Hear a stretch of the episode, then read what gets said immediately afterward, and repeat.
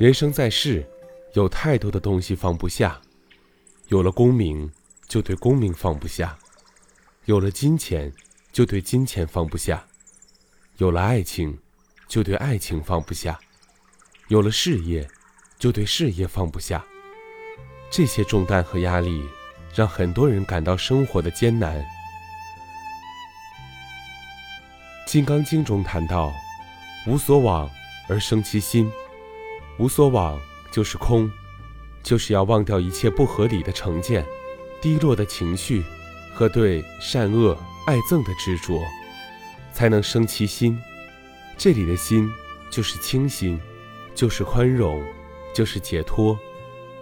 因此，在佛教中，放下世间的一切俗念，人便能得以解脱，得以享受到心灵的自由和愉悦。一种解脱，人生中本来就有许多的忧愁烦恼，如果自己一直惴惴于心，就会将自己累垮。只有善于把强加于身的负担放下来，才能找到真正的快乐，从而真正的做到宠辱不惊。看庭前花开花落，去留无意；望天空云卷云舒。有一寡妇，丈夫早亡。他以教书赚钱抚养小儿，不但抚养儿子长大成人，而且送他到国外留学。儿子完成学业后，留在国外上班赚钱买房子，也在国外娶老婆生子，建立美满家庭和辉煌的事业。寡妇得知儿子的成就与志愿，心中暗自窃喜，盘算着退休后带着退休金前往美国。与儿子一家人团圆。每天早晨可以到公园散步，也可以在家享受晚年，享受含饴弄孙之乐。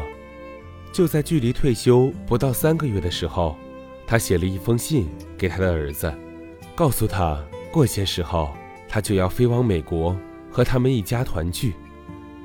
一想到养儿防老，想到亲戚朋友羡慕的眼光，又算算自己。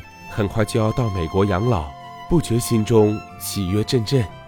于是，他一面等待儿子的回音，一面把在台湾的产业事业逐一处理。在他退休的前夕，他接到了儿子从美国寄来的一封回信。信一打开，有一张支票掉落下来。他捡起来一看，是一张三万美元的支票。他觉得很奇怪。儿子从来不寄钱给他，而且自己就要到美国去了，怎么还寄支票来？莫非是要给他买机票用的？他心中一阵喜悦，赶紧去读信。只见信上写道：“妈妈，我们经过讨论决定，不欢迎你来美国同住。如果你认为对我有养育之恩，以市价计算，约为两万美金。现在我添了些。”添上一张三万美元的支票给你，希望你以后切不要再写信来。母亲读完信，老泪纵横，只觉得一生守寡，从此年老凄凉，如风中残烛，是何以堪？痛定思痛的他，忽然想通了。退休后，想到无事一身轻，于是拿着这张支票兑换成台币。为自己规划一趟环游世界之旅，在旅行中，他见到大地之美，看到各国不同的民情，于是，他又寄了一封信给他的儿子，信上写道：“你要我不再写信给你，那么这封信就当是做以前所写信的补充文字好了。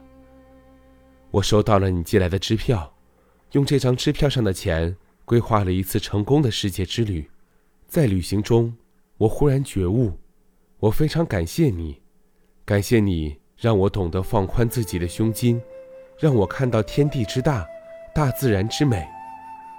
人要能看破人与人之间聚散的因缘，人要能看破人与人之间聚散的因缘，才能让自己在缘散时保持一份潇洒。寡妇若执于儿子不孝。不能看开此段即将烧逝的母子姻缘，必然心中怒不可遏。一旦怒气难消，必因怒恨攻心而生病，病到后来死了，也只在当时留下一段人间不平事儿。几年后，烟消云散，谁还会去凭吊这段往事？且早已在世人的善变下消失记忆。如此，这段往事又有什么意义可言？也许很多人都会想，我对儿女、对家人是真心实意的，一点私心都没有。不可能，真心说起来容易，要做到难。忘心不死，真心不活。妄念没有断，哪来的真心？你没有放下自我，没有破除我执之前，不可能没有私心。也许是自己没有意识到，没有发现而已。我们希望对方满意、高兴，希望对方理解自己，这就是分别、执着、妄想。这里没有真心。你对他再好。为他做的事情再多，也只是冤冤相报何时了，只是欠债还债的过程而已。所以这个缘了不了。想了缘，就要真心对待一切事儿、一切物、一切人，也就是看破、放下，也就是自在、随缘、无私的奉献、付出，没有要求，不求回报，对方理解也好。不理解也好，对方高兴也好，不高兴也好，这就是了债，还债。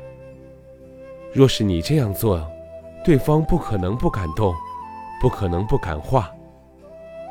有时候，我们也为对方做一些事情，关心关心，但这些都是有要求、求回报的。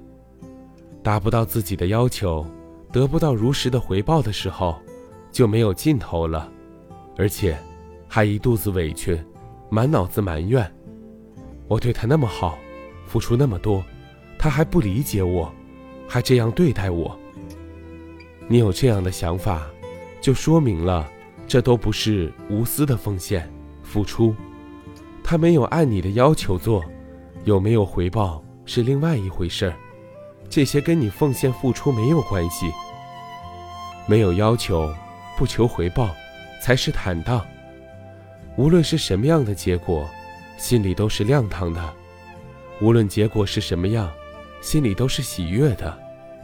如果有私心杂念，最终的结果都是烦恼、痛苦；如果没有私心杂念，最终的结果，不管是好还是不好，都是快乐的、喜悦的。